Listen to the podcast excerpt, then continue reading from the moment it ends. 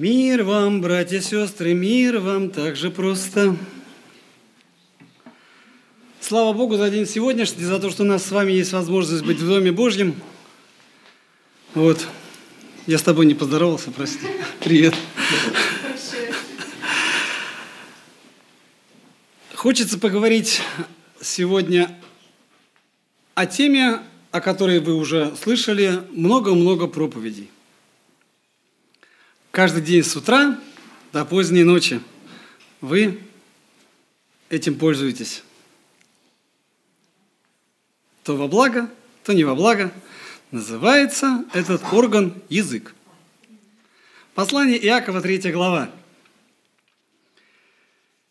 И начну я с такого момента размышления э, евреев о языке. Они говорят о том, что это тоже действительно какое-то неукротимое зло. Представляете? Вот он живет внутри нас, мы сейчас общаемся, дарим друг другу либо позитив, либо не позитив, но вот этим языком, который внутри находится, и его никто не видит. Когда мы показываем язык? У врача хорошо. А друг другу в каком случае мы его показываем? Никто не хвалится, смотри, какой у меня красивый язык. Да, даже вопрос сразу же возникает. А почему мы не хвалимся? Какой у меня красивый язык? Его не надо украшать, на него сережки не надо вешать. Его никто не украшает, он внутри нас находится. И он живет с нами. Ну, это уже не украшение, а баловство. Но тем не менее, интересный момент. Смотрите, с чего начинается третья глава послания Иакова. Нашел уже, Артем? Спасибо. «Братья мои, немногие делайтесь учителями, зная, что мы подвергнемся большему осуждению. И вот сейчас не улыбайтесь, что учителя – это учителя воскресной школы, которые детей наших учат. Это пастор, это дьякон, а мы тут вообще ни при чем. Нет. Мы с радостью являемся учителями, когда мы чем-то владеем. Мы владеем какой-то информацией, а человек не владеет, и мы с ним делимся этой информацией. И у нас часто бывает просто учительский тон, когда мы кого-то в чем-то наставляем. Родители являются учителями для своих детей. И когда бывает, детей спрашивают, а почему вы так поступаете? А папа так делает – а почему ты так говоришь? А мама так говорит. И никуда не отвертишься уже. Мы являемся учителями для своих детей. Мы можем им красиво говорить, но если наши поступки не соответствуют с делами, слова, которые мы имеем, есть такой термин, который называется лашон ара. Буквально в переводе на русский значит язык зла. Лашон – язык, ара, ра, ра – зло. И в иудаизме этот термин подразумевает сплетни, злословие, распространение слухов, клевету и другие виды злоупотребления речью. Скажу вам больше, что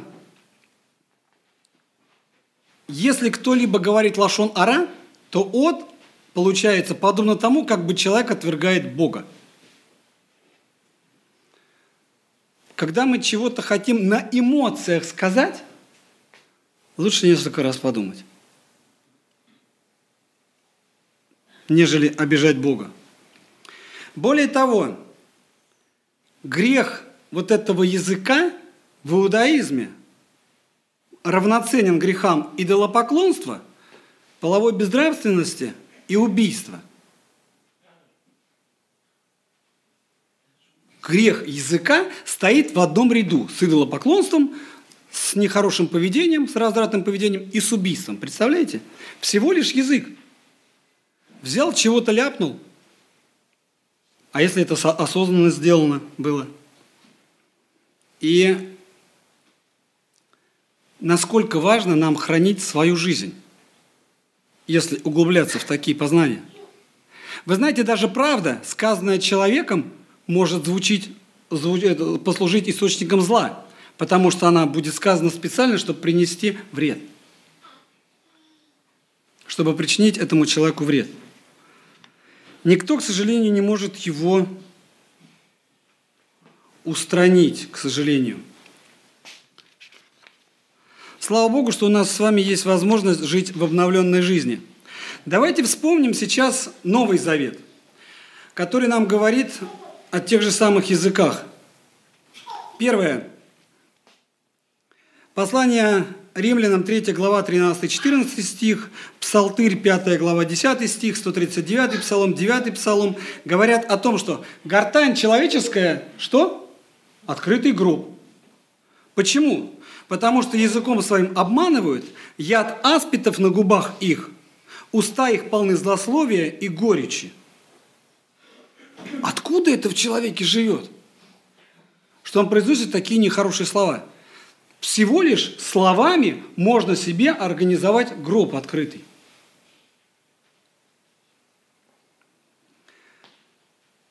Сразу же на память приходит Исаия, 6 глава, 5 стих. Вспомните, когда он встретил Господа Саваофа. Это единственное, что он сказал. Он не сказал, я человек с плохими поступками. Он не сказал, я человек, который нечестный или еще что-то. Я человек с нечистыми устами. И его нечистые уста ему внушили ужас. Он увидел Господа Саваофа. А нечистые уста поставили на всем, получается, крест. Значит, смерть. Он говорит, я человек с нечистыми устами – а видел Бога. Апостол Петр, Новый Завет, говоря о строении Царства Божьего внутри нас, говорит следующие слова, что кто любит жизнь и хочет видеть добрые дни, тот, это первое послание Петра, Артем, 3 глава, 10 стих, тот, удерживая язык свой от зла и уста свои от лукавых речей. Все помним? Да. Еще раз, кто любит жизнь и хочет видеть добрые дни, тот удерживая язык свой от зла и уста свои от лукавых речей. Больше ничего не написано. Значит, почему-то получается, по словам апостола Петра, это нам все приемлемо. Оказывается, из наших уст может исходить зло, и из наших уст могут исходить лукавые речи. Могут, получается.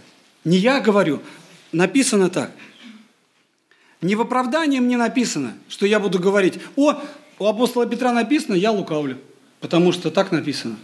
Неправда. Не к этому Господь нас призывает. Он нас призывает к святой жизни.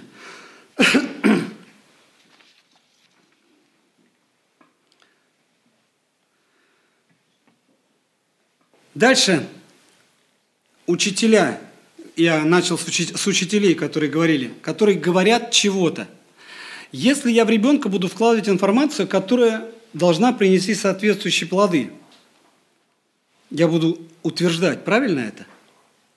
И через какое-то время ребенок вырастет в том, что я буду ему говорить. У меня на работе, где работают довольно-таки умные люди, которые с легкостью вам объяснят все виды радиации, как устроены атомы, молекулы, они почему-то очень не любят, когда разговор заходит о Боге они сразу просят не проповедовать. А, я в ответ говорю так, что хорошо, позволя... вы позволяете себе сквернословить и считаете это нормой. А когда я говорю что-то хорошее о Боге, вас вдруг это задевает. Люди себе присвоили право жить так. Но тем не менее, смотрите, апостол Иаков говорит, ибо все мы, это возвращаемся, Иакова 3.2. Ибо все мы много, что делаем? Согрешаем. Только что Оксана Витальевна молилась о совершенстве, к которому мы хотим прийти. Хотите быть совершенными? Хотите ли вы быть совершенными? Ответ очень простой. Кто не согрешает в слове, тот человек совершенный, могущий обуздать и все тело. Как мало надо для совершенства. Всего-то ничего. Не согрешать в слове. Научись говорить правильно, чисто, честно, без лукавых речей, и ты станешь человеком совершенным. Просто. А вот тут почему-то просто уже не получается. Не получается, у нас неприятная ситуация, нас обидели, нас обманули или еще чего-нибудь произошло, и полился поток благодарности Богу за произошедшее. Правда? Судя по улыбкам, не всегда так получается в жизни. Но тем не менее, все мы много согрешаем. Кто не согрешает слове, тот человек совершенный, могущий обуздать и все тело. Это то, к чему призвал нас Господь Иисус. Чтобы мы были в совершенстве. А для того, чтобы контролировать язык, надо научиться контролировать себя. У нас очень много с вами мыслей. Но обратите внимание, что процесс мыслительный, он включает в себя проговаривание слов внутри себя. Мы проговариваем когда о чем-то думаем. А потом либо озвучиваем, либо не озвучиваем. Когда озвучиваем что-то хорошее, да и аминь. 28 глава книги Второзакония, помните? Имеет из себя, состоит из, по-моему, 68 стихов. Первые 14 стихов идут благословения. Господь говорит, если ты будешь слушать глаза Господа Бога твоего и исполнять то, что я тебе заповедую, то пошли благословения. И вот давайте на 14 стихе и закончим, и все будет хорошо. Нет. А потом стоит «но» с 15 стиха. Но если ты не будешь слушать Господа, и до конца главы 54 стиха идут проклятия. Если же не будешь, и пошло-поехало. И там, и там все проблемы. Скажите, пожалуйста, зачем нас пугать? Нам и так в жизни хватает переживаний, волнений. Хватает? Хватает. Зачем, Господь, ты нас пугаешь этим? А мы, очевидно, по-другому почему-то не понимаем. Или не хотим понимать.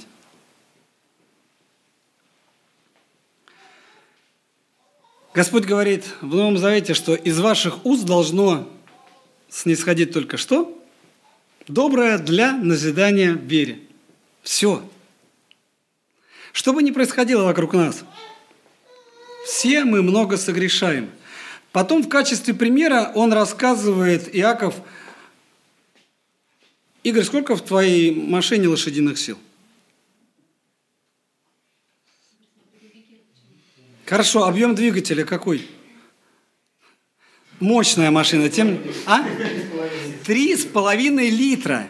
И там, наверное, 200 лошадей-то есть. Представляете? Под капотом 200 лошадей. Мощная машина, правда? Валентина, знаете сколько? Нет? Не смертельно. Тем не менее, представьте себе, вот сейчас здесь появится конь один. Не 200, а всего лишь один. У кого-нибудь сил хватит его успокоить, остановить. Это в, в, красиво звучит. Коня на скаку остановит, горяч, в горящую избу войдет. А вот представьте, несется он один. На пути встать страшно. Это полтонны веса. И снесет. А управляется вот эта машина мощная всего-то ничего, уделами – который во рту находится у коня. И куда мы захотим, куда повернем, в какую сторону, и можем либо коня успокоить, либо наоборот направить вскачь. Всего-то ничего. Во рту у него руль для управления. Вот у этой большой машины – Дальше о кораблях говорится. Вот и корабли, как невелики они и как не сильными ветрами носятся, небольшим рулем направляются, куда хочет кормчий. Этого кормчего на корабле-то и не видно. Самого кормчего не видно. Да? Он в каюте находится. А руль еще меньше. А корабли, которые выше, того здания, выше здания, в котором мы сейчас находимся. Огромные лайнеры – управляется одним рулем. И дальше почему-то сразу же он говорит, так и язык, небольшой член. Вот он внутри нас живет, как в каюте, и его тоже не видно. Он внутри, как капитан корабля. И никто его не видит. Но все слышат, что я говорю. Языком. Но он, оказывается, много делает. И в качестве примера посмотри, небольшой огонь, как много вещества зажигает. Привожу библейский пример, опять-таки. Первый недовольный. Звали его самого красивого ангела Люцифер. Он начал общаться с одним ангелом, с другим, с третьим. Чем дело кончилось? Третья часть ангелов перешла на его сторону. Соблазнена была. Речами. Еще раз повторю, как уже говорил, бойтесь общаться с недовольными людьми. Сами заразитесь и станете такими же недовольными. И будете эту опухоль распространять вокруг себя недовольство. Новый Завет по-другому говорит. Великое приобретение – быть благочестивым и довольным. И своим довольством ты гораздо больше приобретешь, нежели недовольством. Начало, если вспомните, с чего началось падение Адама с Евой? С разговоров. Люцифер начал общаться с Евой. А правду ли сказал Бог, что ни от какого дерева вам нельзя есть? Грамотно построенная речь правильно, так сказать, построенная речь, но уста – открытый гроб, исполненный зла и лукавства. И как результат – грехопадение. Поговорили, поговорили, еще поговорили, и все. И мы с вами сегодня находимся здесь, а не в Эдеме. Язык – огонь. И такое интересное прекраса неправды. Прекраса. У меня какая-нибудь ситуация, где я виноват, и все, и делать некуда, и деваться некуда, надо признаваться. Скажите, пожалуйста, насколько легко признаваться в своих согрешениях? У нас чаще всего находятся объяснения, и мы так красиво рассказываем о своем проступке, что нас даже жалеть начинают. Да ничего страшного не произошло, ну, с кем не бывает. А зато я так красиво рассказал, что я чуть ли не герой. Прекраса неправды. Язык в таком положении находится между членами нашими, что оскверняет все тело и воспаляет круг жизни, будучи сам воспаляем от гиены. Очень некрасиво звучит для нас. Потому что, дальше пишет так в седьмом стихе, «всякое естество зверей и птиц, присмыкающихся и морских животных укращается и укращено естеством человеческим». Большинство из вас бывали в дельфинариях? Красиво? Представляете, какой труд надо совершить, чтобы дельфин научился тебя слушаться, чтобы он делал то, чего ты хочешь от него – его естество укращается. Укращается естество и тигров, и львов. Собаки вообще с радостью делают то и, то и, то и другое. Кошек сложнее, но тем не менее укращают. И птицы чего-то делают, и обезьяны чего-то делают. Животные делают. Какие бы они ни были. А вот язык, свое же естество мы укротить не можем – написано, никто из людей не может. Это неудержимое зло. Почему? Чего же нас такого, чего нам по жизни не хватает, а? что у нас язык, язык становится неудержимым злом? Откуда он такой становится? Неудержимое. Более того, он исполнен смертоносного яда – я поворачиваюсь к одному человеку и говорю, как я тебя люблю. Тут же поворачиваюсь к другому и говорю, как я тебя ненавижу. Нормально? Я один здесь. Но одному я дарю благословение, а другой от меня это благословение никогда не дождется. Я здесь один. И дальше написано, им, этим языком, благословляем Бога и Отца, и им проклинаем человеков, сотворенных по подобию Божию. Я вот здесь один. Почему один получает благословение, а другой проклятие? Кто я такой?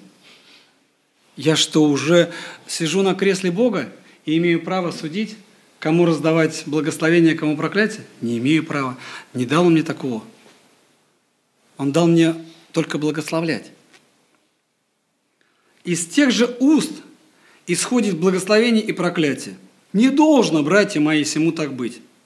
Оказывается, это нехорошо. И на слово никак нельзя опереться, что ну вот я вот такой, слабый, немощный. Не должно быть так. Надо приложить, Сережа, тебе усилия над собой, для того, чтобы из двоих уст исходило только благословение. Какие бы эмоции тебя не захлестывали. Каким бы огорченным ты сам себе не казался. Далее, течет ли из одного отверстия источника сладкая и горькая вода? Представляете, вот вы сегодня открываете кран, течет вода сладкая, а завтра пришли вода горькая. Глупо? Не может быть такого.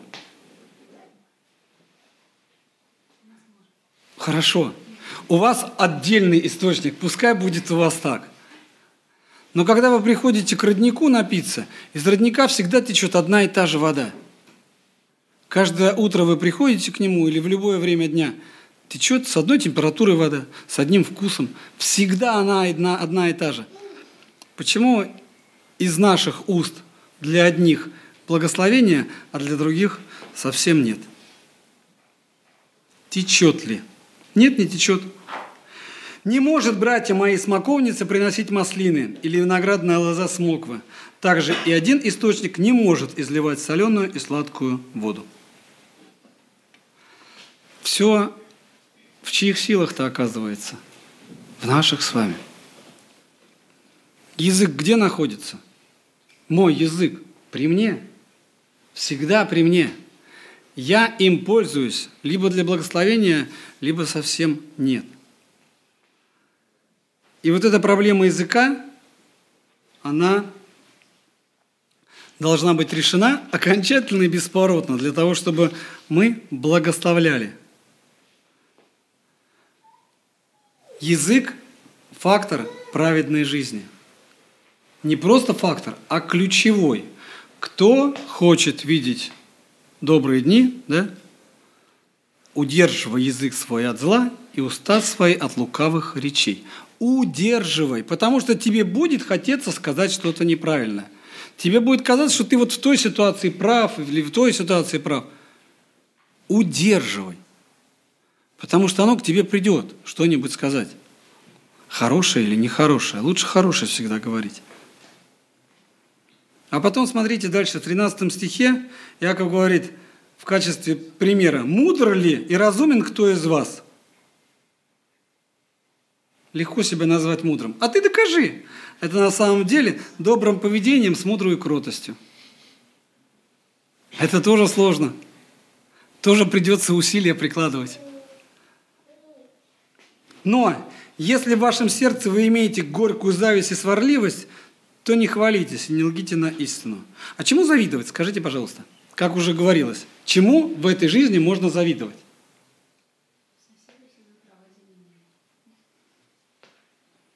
Ну, это как дети, которые вот я хочу игрушку, получил игрушку. Сколько, насколько радости обычно продлевается от игрушки?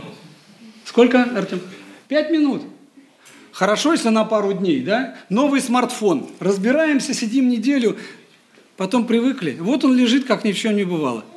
Все, ощущение куда-то новизны ушло. Знаете, где есть всегда ощущение новизны? Во Христе, в Боге. Он всегда дает нам радоваться тому, что у нас есть. И благодарить за то, что у нас есть. И когда наш язык дарит благословенные слова, это хорошо.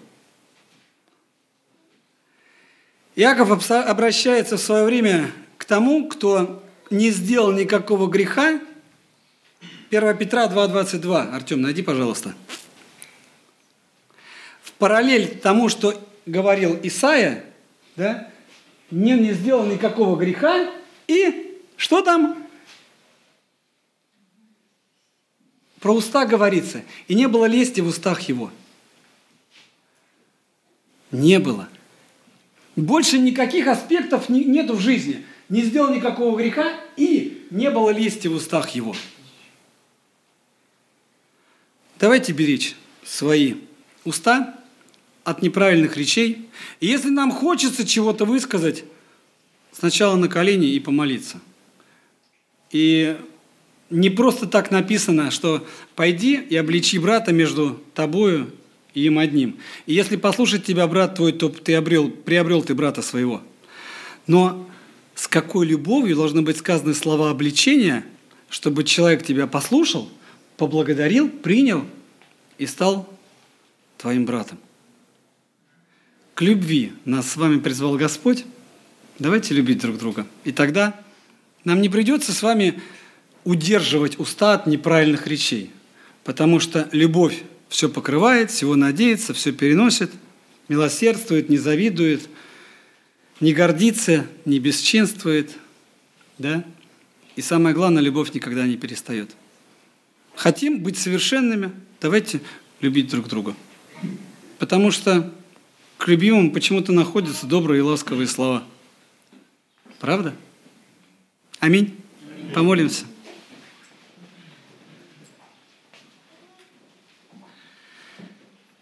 Дивный Господь, великий и славный, благодарим Тебя за этот день, благодарим Тебя за эту возможность находиться сегодня в Доме Божьем. И прошу Тебя, Господь, храни мой язык от неугодных Тебе речей. Благослови, чтобы из уст исходило только доброе для назидания в вере, чтобы каждое сердце контролировало то, что приходит в него – Ибо из сердца исходят помыслы, либо добрые, либо злые, а язык их озвучивает в жизнь. Благослови, чтобы сердца наши были вполне преданы Тебе, и чтобы уста наши проставляли Тебя, Бога нашего, где бы мы ни находились, во славу Твою. Аминь.